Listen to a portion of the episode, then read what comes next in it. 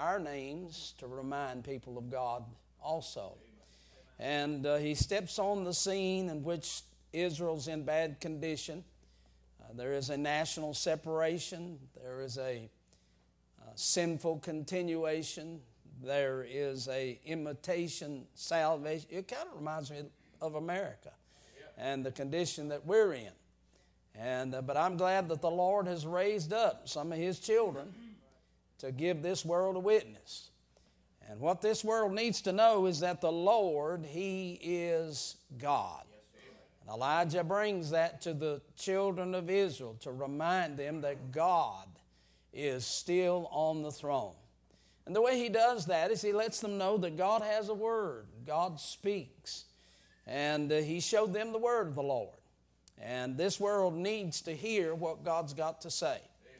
And he will hear that through, uh, this world will hear that through his children. Thank God for his word that is alive. Let the word of Christ dwell in you richly. But then uh, we noticed last night he shows them the ways of the Lord. And of course, we just simply summarize when he took them up on that mountain and took them to that sacrifice. Basically, what he was doing was he was pointing them to God's way, and God's way's always been a sacrifice, and that sacrifice has been the person of Christ. And the Lord allowed that, in, even in our ways, the Bible said, in all thy ways acknowledge him. And there ain't no better way of acknowledging Him than pointing folks to the Lamb of God that was slain before the foundation. That's God's only way. God only has one way, and that is His Son, that is His sacrifice. But tonight I want to move to chapter number 19, and as Elijah comes to the children of Israel, he shows them in a, in a contest who, who the real God is. There's all kind of gods and all kind of kings roaming around down there, and he's showing them who the real God is. He has showed them the word of the Lord. He has showed them the ways of the Lord. But, but tonight I want you to notice what I call the weakness, the weakness of the Lord. And someone would say, well, now wait a minute. I, I, God is not weak. No, we understand that He's not weak. But in his work, as far as this world is concerned, there is a weak link. And while Israel had all these gods, and the Canaanites had all these gods, and the Jebusites had all these gods, each one would battle with each other, and of course, they would try to find the weak link of the other nation, and they would attribute that to whoever their God was. It kind of reminds me, of course, of Superman. As was said, he was faster than a speeding bullet. Uh, he could jump tall buildings in a single bound. He was stronger than a locomotive. But yet, if you could find some kryptonite, you could just you could do him in. All you need is a bar of kryptonite, whatever. If you if you could get that, uh, you could win the battle. And then we're going to notice here in verse 1 down through verse number 8 the only weakness that God has. And I believe that it do us well to meditate on this and uh, to consider this. I'm thinking about, so you can get my application of what Paul talked about in 2 Corinthians chapter 12, verse 7. He said, Unless I should be exalted above measure through the abundance of revelation, there was given to me a thorn in the flesh, the messenger of Satan to buffet me, lest I should be exalted above measure.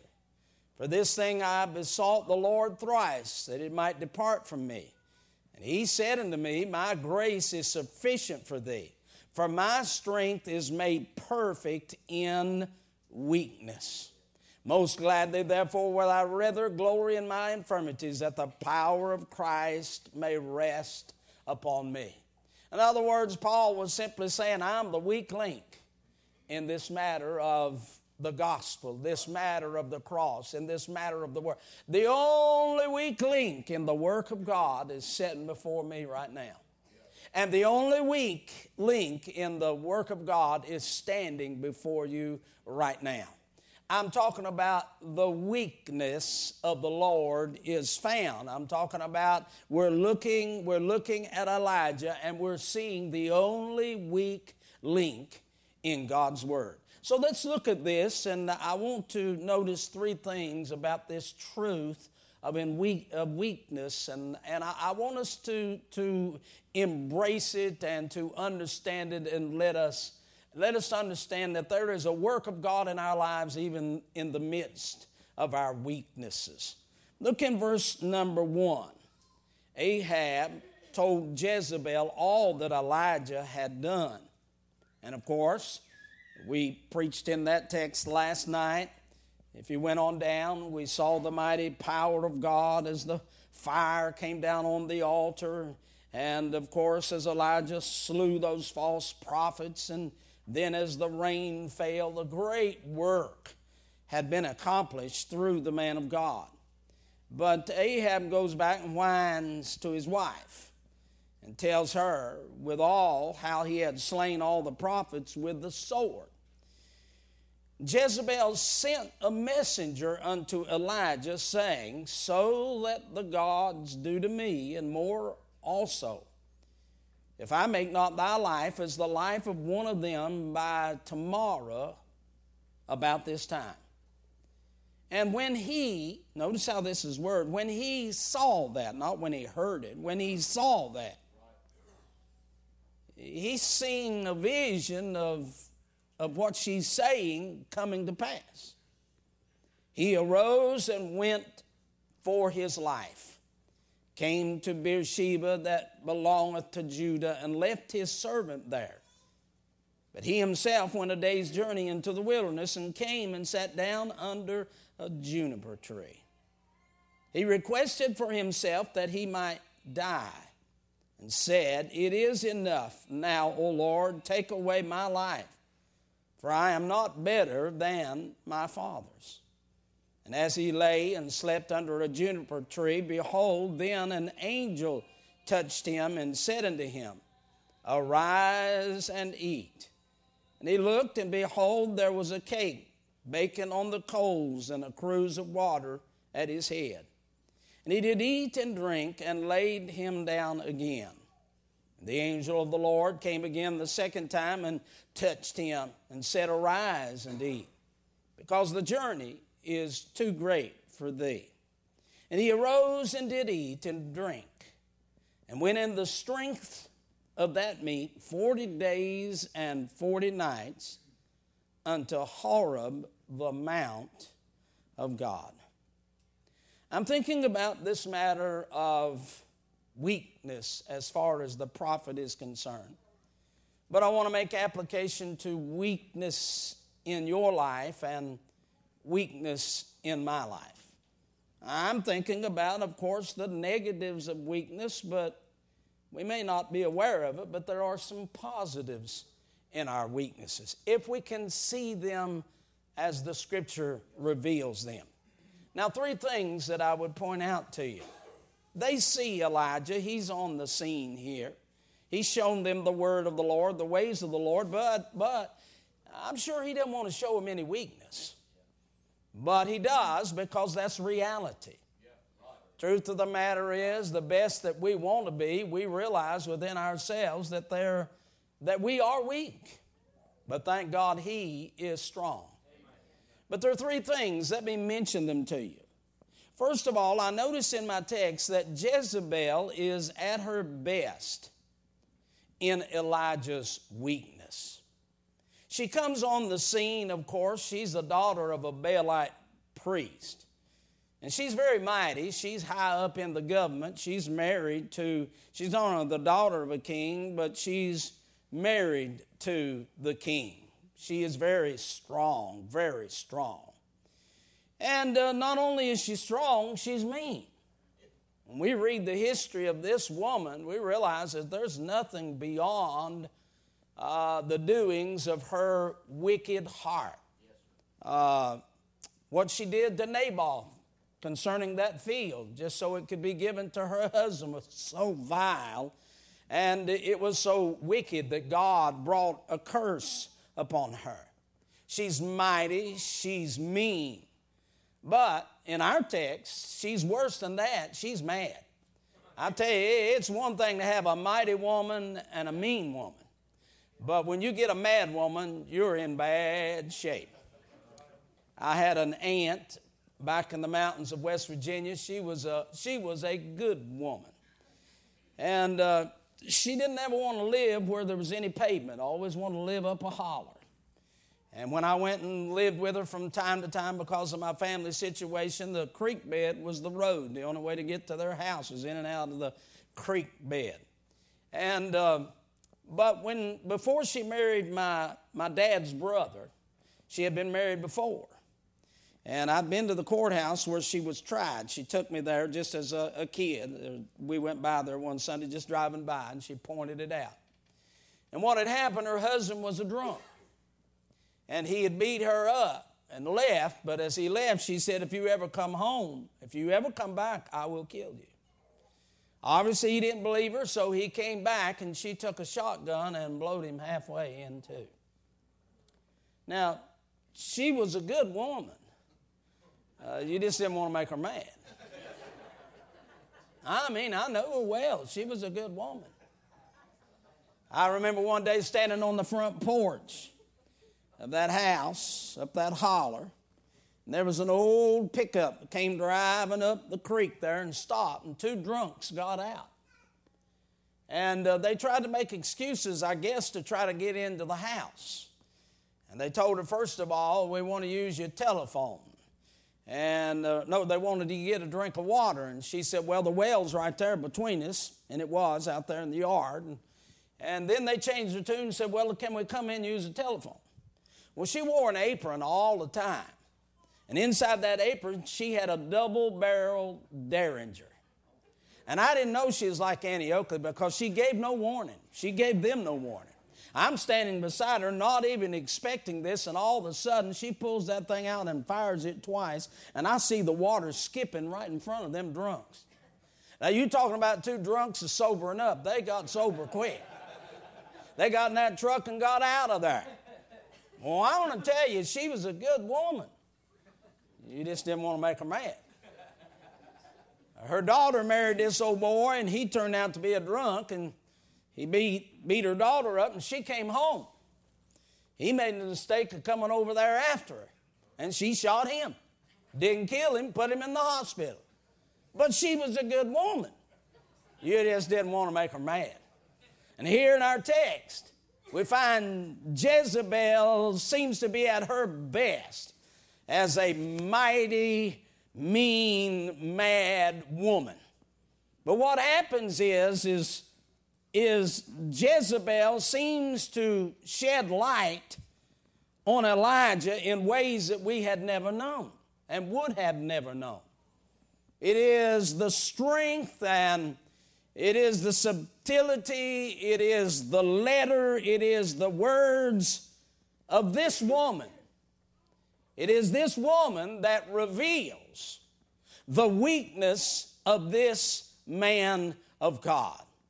Can I say to you, no matter who you are, no matter how strong you may think you may be, no matter how dominant you may seem to be, there is always someone or something that can reveal, it is strong enough to reveal what your weaknesses are. And may I say to you, we would have never known anything but the greatness of Elijah had it not been for Jezebel. But it is Jezebel in her meanness and madness that reveals to us that even Elijah himself has a weakness. And think about this. While it may be embarrassing to us to think that someone else might find out that we're not as strong as they think we are because of who we are, God really doesn't take a lot of care in letting that be known. Isn't it amazing? We could have went for all of these hundreds yea, even thousands of years, knowing nothing about Elijah but his greatness, but his praying, and how that he prayed to stop rain and he prayed to start rain, and how he prayed fire down out of heaven on three occasions, and how he's able to take his mantle and split the Jordan and those great, uh, I'll tell you, miraculous things as he was able to raise a boy from the dead. That would have been all that we'd have ever known. And that would have been all that we would have ever needed to know, except God wanted us to know something else. He wanted us to know that this was a man. It was, though he was, hey, hey, hey, hey. It all it won't be too embarrassing when folks find out that you're not Jesus. and as a matter of fact, God in measures and ways that only He decrees will let it be known. And I'll tell you, if you hung around anybody long enough, they find out that you're human. I mean, your wife knows you're human. Your husband knows you're human. Hey, your children know you're human. And as they as you get older, they begin to I'm going to tell you a lot of these weaknesses in our lives sometimes become humorous because they'll sit around and talk about it and turn it into a joke, but what they're really saying is, "Dad, you're really weak in that area, aren't you?" Or "Mother, you're really weak in that area, aren't you?" Or, or you really got no constraint when it comes to that. It reveals it reveals who we are. I, I, I would simply say to you that this is an outside view. This is an outside view of the weakness of Elijah. God not only let Elijah's weakness be known, he let David's weakness be known, he let Abraham's weakness be known, he let Noah's weakness be known, he let Paul's weakness be known. And look at here, for 2,000 years, here it is that it's been penned that you and I could read and study uh, 1 Kings chapter number 19 and find out that Elijah was a man and a weak man when it came to mighty Jezebel. So I say to you, someone or something will be at its best when it comes to revealing to everybody else that you've got flaws, you've got faults, that you are weak you are weak.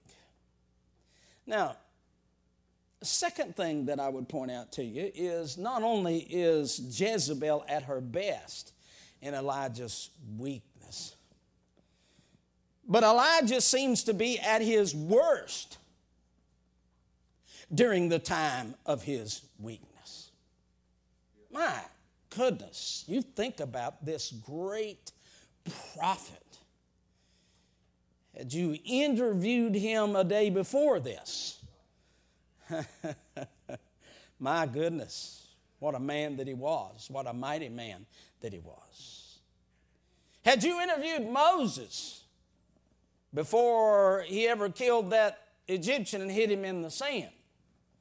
Well, what an interview would you would have had. He said, Moses, you know, uh, yeah, oh yeah, he said, I've been schooled, I know I've been taught, I've learned everything there is. As a matter of fact, I'm getting kind of bored. I'm thinking about doing something great. I'm gonna do something great. Matter of fact, I'm planning. What I've been thinking was, I'm thinking that maybe God would let me. Suppose, Stephen said, he supposed. I'm thinking maybe God would just let me go out there and lead the children of Israel. That's what I'm thinking. I could do that. but it is here in this text that if you you don't even have to interview him here the interview is has been made that that he is at his worst at this moment and at this time this thing that is this that, that gives us an outside view of his witness as far as Je- Jezebel is concerned, now we see an inside view of his weakness, his weakness. Not only do, do others know that his weak, he is weak, and blessed be the day when folks find out that you're not God. It'll be all right when your children find out that you're, I'm going to tell you, you're not an angel. It'll be all right when folks find out that, as I say, you're not Jesus that you're just one of us. That'll be okay from the outside. But I'm going to tell you what really needs to happen is there has to be a work on the inside where you are convinced of yourself that you're not as powerful as you one time thought you were, and you are susceptible to weakness. When your opinion of yourself becomes lower than what you used to think.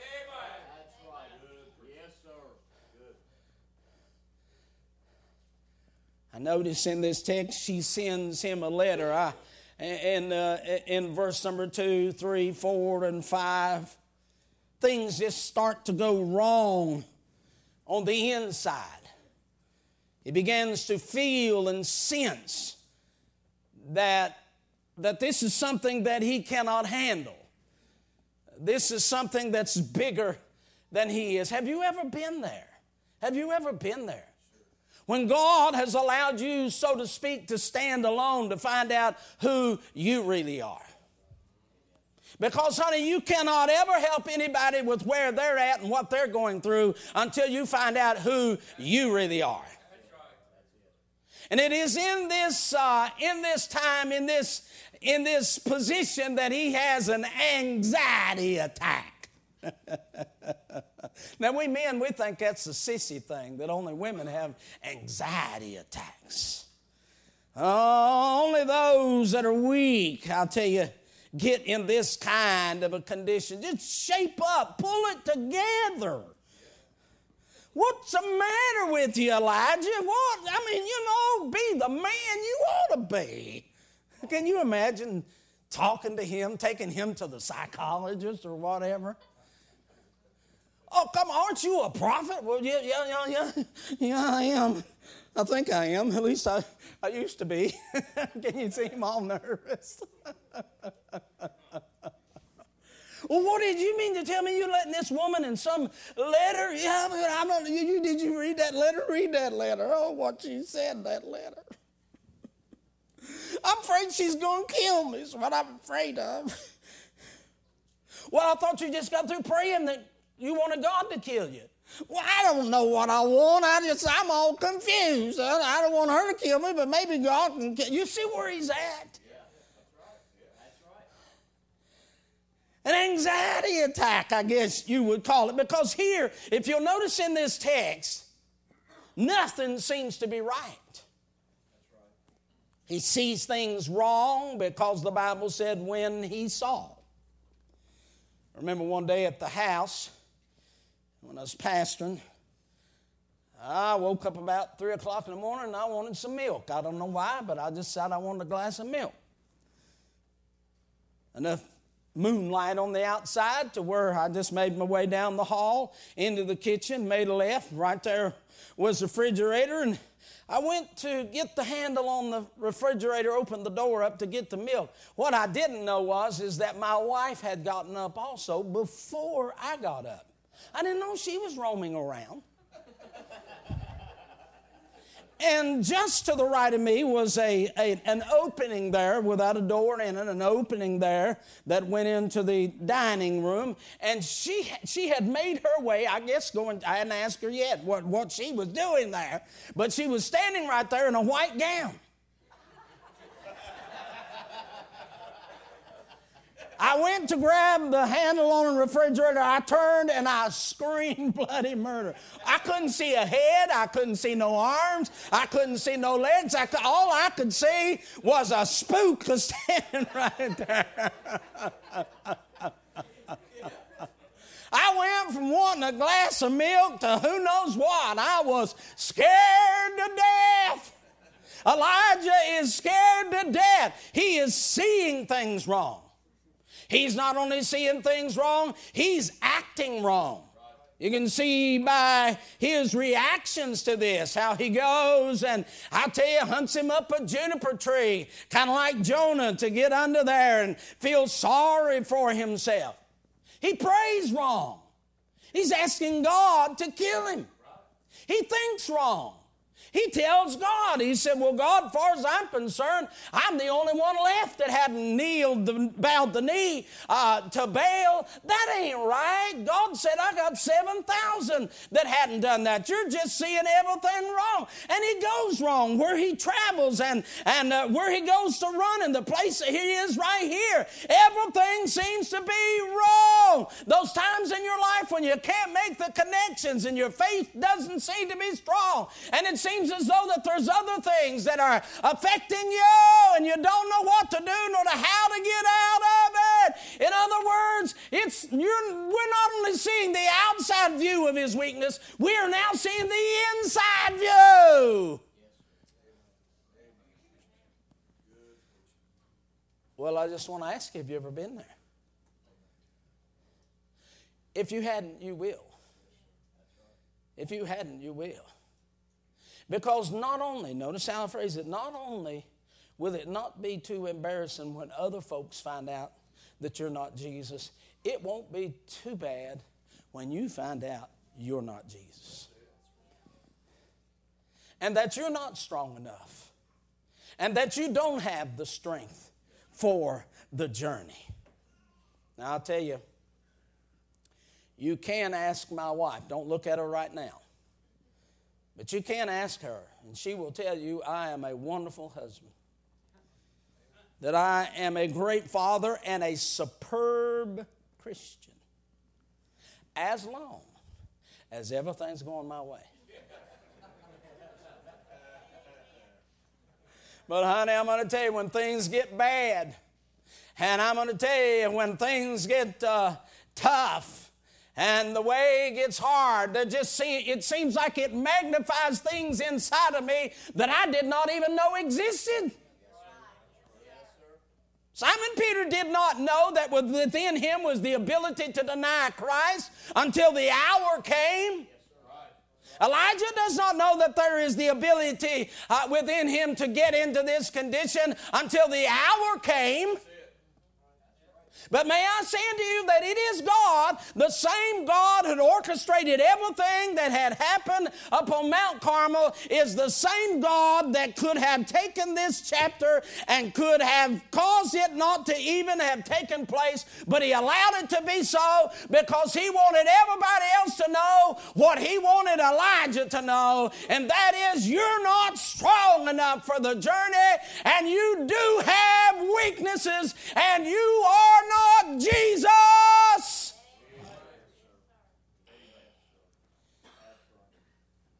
We have a friend back in Georgia. We joke about it. His name is Ben Wright. Ben Wright. He always says, Well, I ain't never been wrong. He said, a matter of fact, my wife wasn't right until she married me. But I want to tell you something.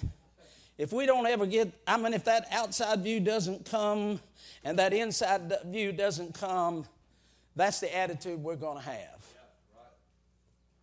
And it's going to make us angry. It's going to make us mad when others seem to imply that there is a fault or that there is a perfection or there is something in our life that is less than perfect. Better world for you and better world for me. Once it is known, thank God that you are imperfect and that you too need the help of the Lord. Oh, Oh, the only weak link is, is, is Him, and God's letting it be known. It looked like the Lord would cover all that up, but He doesn't cover all of that up. He wants everybody else to know, and He wants you to know who you really are.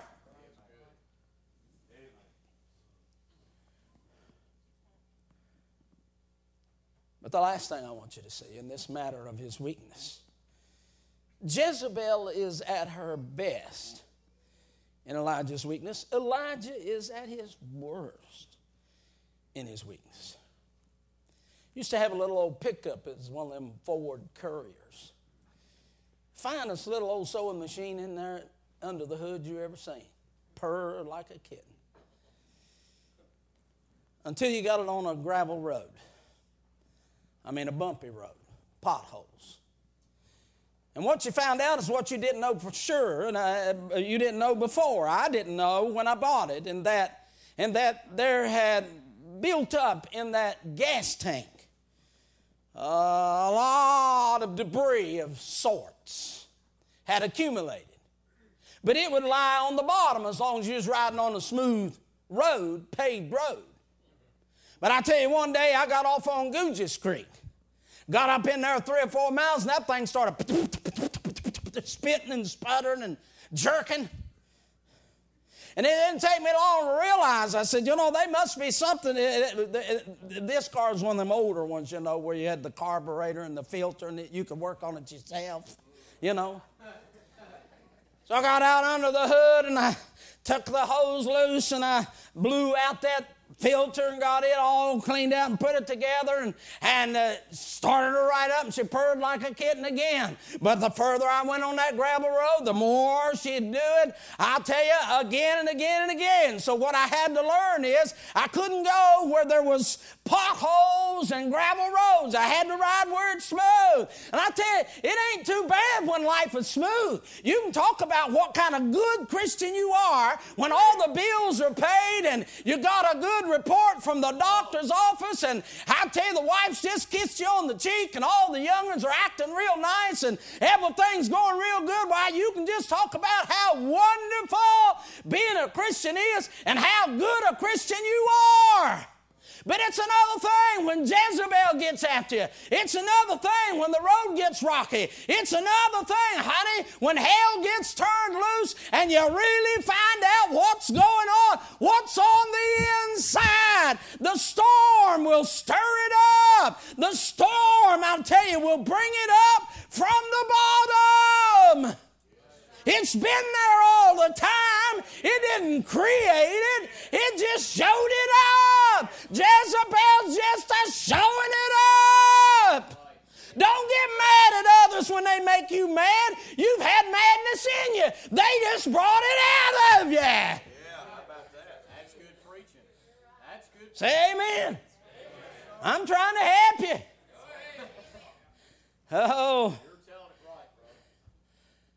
Heard about an old fellow that went by this yard sale. Young boy had a motor, uh, a lawnmower for sale, and uh, he bought it and took it home. And the thing wouldn't even crank. Pulled and pulled and pulled. Wasn't too far away, so he took it back. Told that boy, he said, Now, son, he said, it's a lawnmower you, showed, uh, you sold me. You said belong to your dad and said it's good. I, he said, I can't even get it to fire up. Or he said, well, he said the problem is, he said the only way you can get that lawnmower to start is said you got to curse it. So my daddy get mad and curse it and it'd fire up. He said, son, I'm a Christian. Said, I've been saved so long I forgot how to curse. He said, keep a pulling, it'll come to you. I'm amazed after, I'm talking about I've been saved 49 years. I'm amazed at what'll come to me. I'm going to tell you when all these tribulations arises and, and the Jezebels rise up and the letters come and all those other things.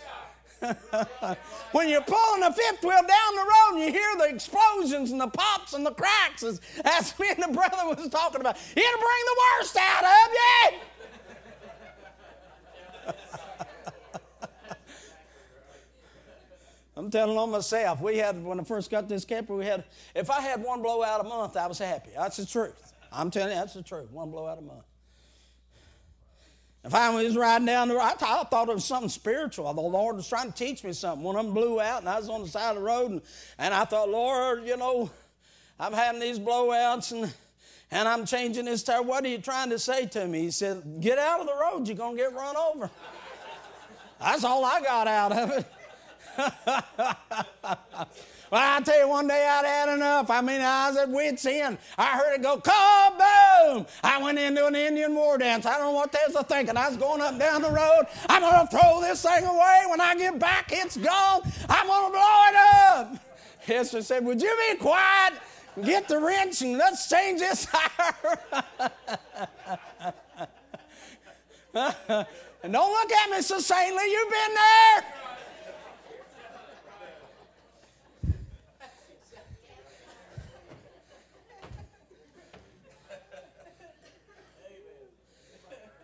There's an outside view, there's an inside view. But lastly, I want us to look at the upside view. Jezebel's at her best in Elijah's weakness. Elijah's at his worst during his weakness, but it's in this text that we can embrace what God wants us to know most about our weakness. There is a treasure that is to be discovered in this matter of weakness. And he allows God. I mean, the thing about it is, don't let it embarrass you to realize that others know, others know that you've got weakness. And thank God when you know you have weaknesses. But hallelujah, be glad that God Almighty knows all about your weaknesses and has known about our weaknesses. There are lessons to learn as far as this weakness is concerned. Can I mention uh, three of them?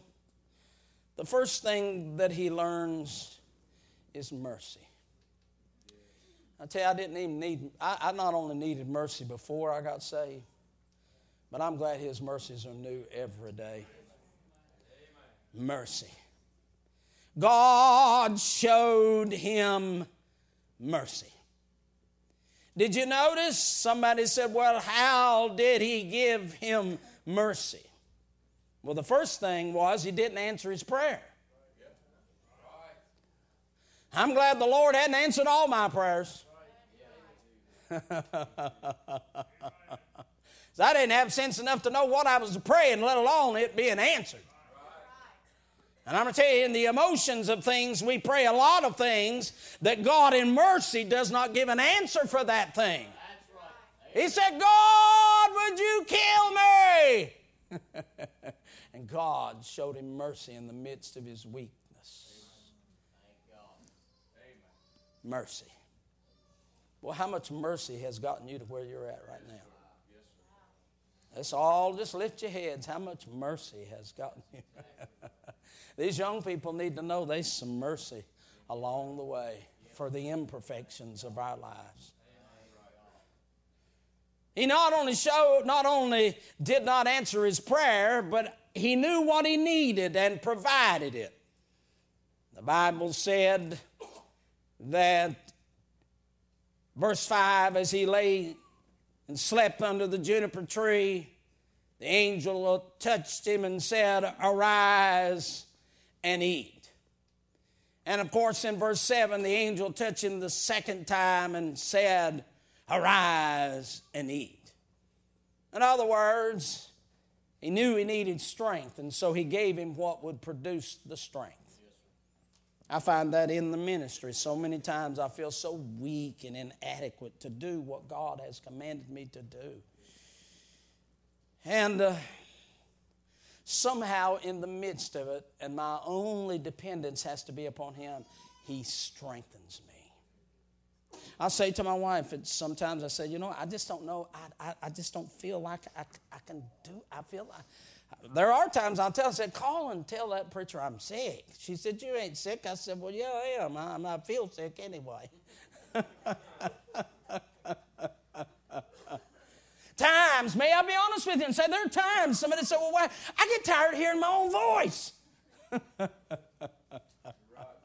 if you do anything enough, it, you, there is the tendency of it to lose its freshness. But oh, isn't God merciful? When you don't even deserve it, and I'll find I'll go in and sit down and say, "Oh God, you're expecting me to say something to these folks, and I don't have anything to say." And here He comes. Maybe I'll have to get up and read the text and get into the message before I feel that He has taken over in His mercy. You see, the reason why He's going to let you feel and sense your weakness is because He wants you to sense His mercy. So that when it is over with, you're going to say, Oh God, I don't even know why you didn't just go ahead and kill me. Why did you give me that strength? I want to thank you for your mercy. I need it every day. He allowed him to find rest. That is His mercy. It is of the Lord's mercies we are not consumed because His compassions fail not. He learned something about mercy. Now, I've already preached it, but I just want to say it right here again. He learned something about frailty. Now, it's not how low you'll go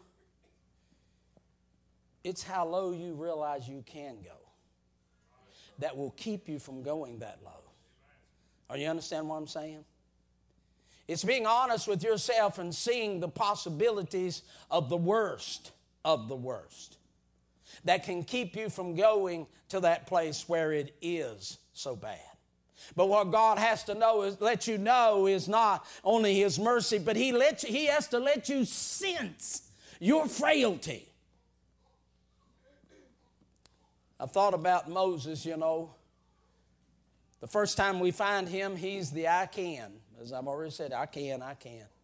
But God, through the oppression of Egypt after he slew that Egyptian soldier, and I'm going to tell you, he got so, I mean, so, uh, so much of an anxiety attack, schizophrenic, if you will that uh, he moved, he went on to the backside of the desert, and, and the next time we find him, God shows up and he says, Okay. He went from I can, I can, I can, I can, I can, I can. Well, I'm to tell you something, you're a whole lot better than I can't than you are in I can. Because I'm to tell you, I can, you're to get hurt and you're to hurt somebody. Could you imagine if God had allowed Moses to succeed in Egypt under the I can attitude?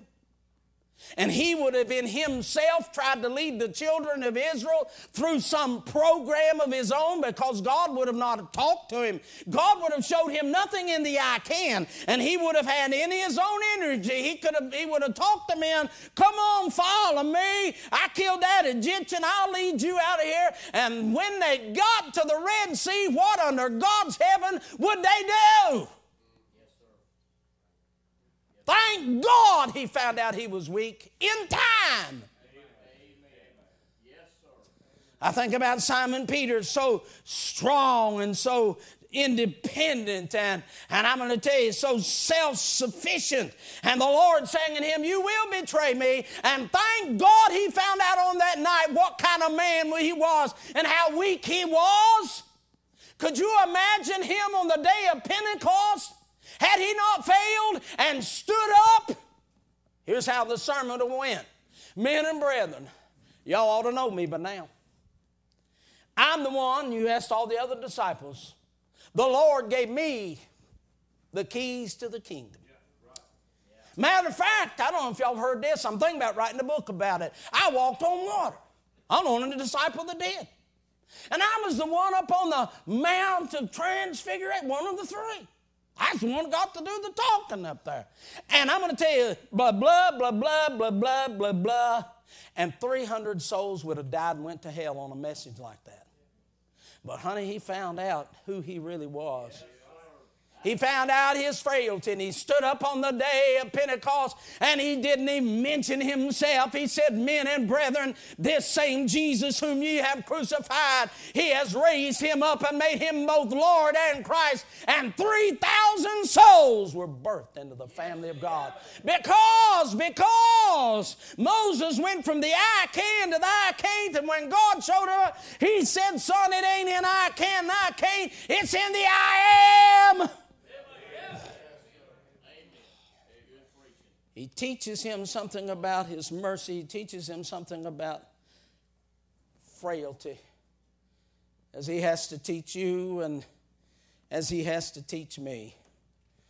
But I want you to notice with me, lastly, that he teaches him something about God's ability. He teaches him something about energy. Where do we get the energy for the journey? how in the world are we going to keep on? Well, notice.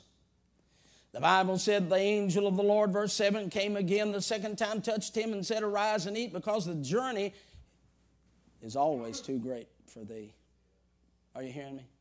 Raising youngins is too much for you. Providing for the family is too much for you. Determining the outcome of your health, uh, your health is too much for you. Marriage is too much for you. Look in verse 8. He arose and did eat and drink and went in the strength of that meat for 40 days and 40 nights unto Horeb, the mount of God. And you can look it up and figure it out. And my wife just did it uh, again today or yesterday 200 miles on two meals. Wouldn't, your li- wife, wouldn't you wives like to have a recipe like that for Brutus? Always coming home rubbing his belly saying, I'm hungry. Getting them going, I'm hungry, I'm hungry. Two meals 200 miles, 40 days. You say, where'd that come from? The strength of the Lord. Honey, he is learning something out of this matter of weakness. There is an upside to it. And it is this, is that your weakness will cause you not to look within nor look without. But your weakness will cause you to look up if you know God to cry out that He would give you the strength you need for the journey.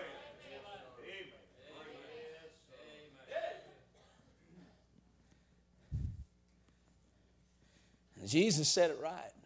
Without me, you can't do what? But Paul said, I can do all things through Christ Jesus, which strengtheneth me.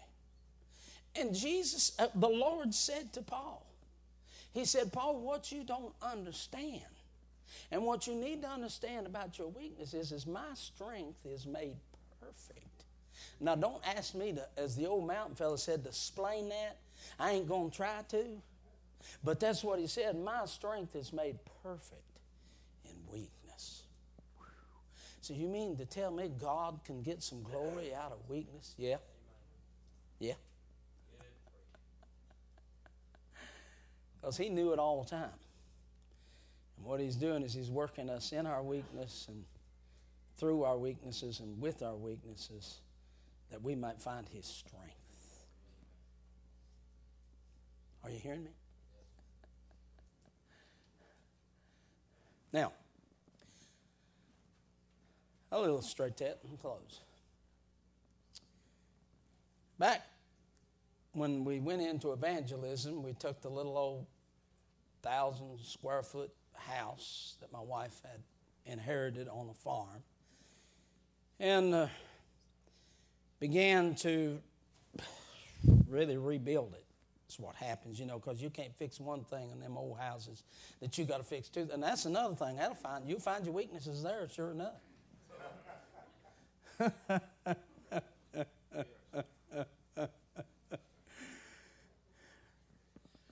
but we built a carport onto it. to do so, of course, we had to lay the the uh, what do you call it? The. Yeah, whatever. and uh, so I'm, of course, about saving money. Didn't have none no way. So I had a preacher friend, he said, Now I'll tell you what, he said, I got a floater. Does anybody here know what a floater is for cement? He said, I got a floater. He said, I'll bring it over. I'll take five minutes, show you how to do it, and then I'll leave and it'll save you that much money. I said, Well, that sounds good to me. So he brought it over, and I'll never forget. They had poured that cement and, you know, kind of graded it out and whatever. And and he took that floater. It's if you, for those that don't know, it's kind of like looks like kind of the handle of it looks like a push lawnmower, but it's got the the the grip, big old blade. It looks like a big old fan on the bottom of it with a motor sitting on top of it, and then you got this handle back here. Is that pretty good, Robert? Somewhere around there. And uh, while I'm doing the preaching, I'll just explain it the best I can. Anyway, he set it down there and he, he, he got that thing, he flipped the button on that thing, got it started, and he just you know, he's just moving around like that. Real. And he done about, he flipped it off. He said, now, there you go. He said, you take over and said, you can smooth that out. Won't take you long. And I said, okay. So I got up there, and I'm going to it's a stout looking machine. And I thought, man, I'm going to put some power into this thing. And so I got one hand and I gripped it. See the white on my knuckles, and I went and I hit that switch and I put the other hand on it, and it started rocking. And I mean, it started bouncing. I mean, literally bounced. Me and it, all the way out, I was cutting grass. You asked my wife, I was cutting grass with it. I said, man, what? He said, whoa, wait a minute. He said, You're putting too much into it. No, let me show you how to do it. It ain't that hard. We picked it back up, set it back over. He said, Now watch me. And he, took, he hit the button and he got it, and it's just smooth as silk. I said, Well, I think I can do that. So he said, Okay, your turn. I went over there and I put my hand on it and I flipped the switch and I got a little nervous, and every time I got a little nervous, I gripped a little harder, and then boom, boom, boom, right back out. I was cutting grass again. Telling you the truth. He said, Preacher, what you don't know is that machine doesn't need you. Just a guide, a little bit, little energy. He said, It'll do all the work itself if you won't try to overpower it. But it's so hard not to. You just feel like you've got to put something into it. And so I went over there and I, I just barely laid my hand on it. I flipped it and it sat there okay. And I just kind of hit it a little bit, and it, it went pretty good. And I put the other hand on it, but then I, I, got a little nervous. But, but when I started to grip, I felt it begin to rock. So I just backed off. And after a few minutes, I realized that if I just let it work itself, it'd do the job. And believe it or not, I floated that out. And while I was floating it, the Holy Ghost said, Now listen, just entering into evangelism.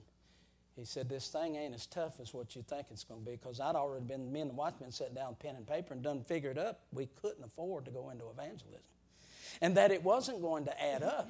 And I talked to some other evangelists, and they said, You can't live out of the offering. And I mean, I, all the advice I got was saying it's going to be hard. So I was fixing to put my hands on evangelism and idiot. But just in time, the Holy Ghost delivered me. He said, I don't need as much of you as what I, you think I need of you. If you let me do it, I can do it. Hallelujah.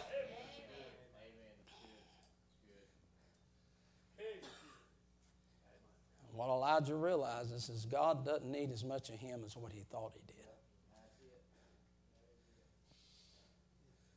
The Lord is able to do exceeding abundantly above all we ever ask or think. This weakness has a outside view. Others can see it, and Jezebel can stir it up. It has an inside view. That's where you begin to realize what's really in it. But it has a upside. God knows. And in His mercy and His energy and His power, He can work through us.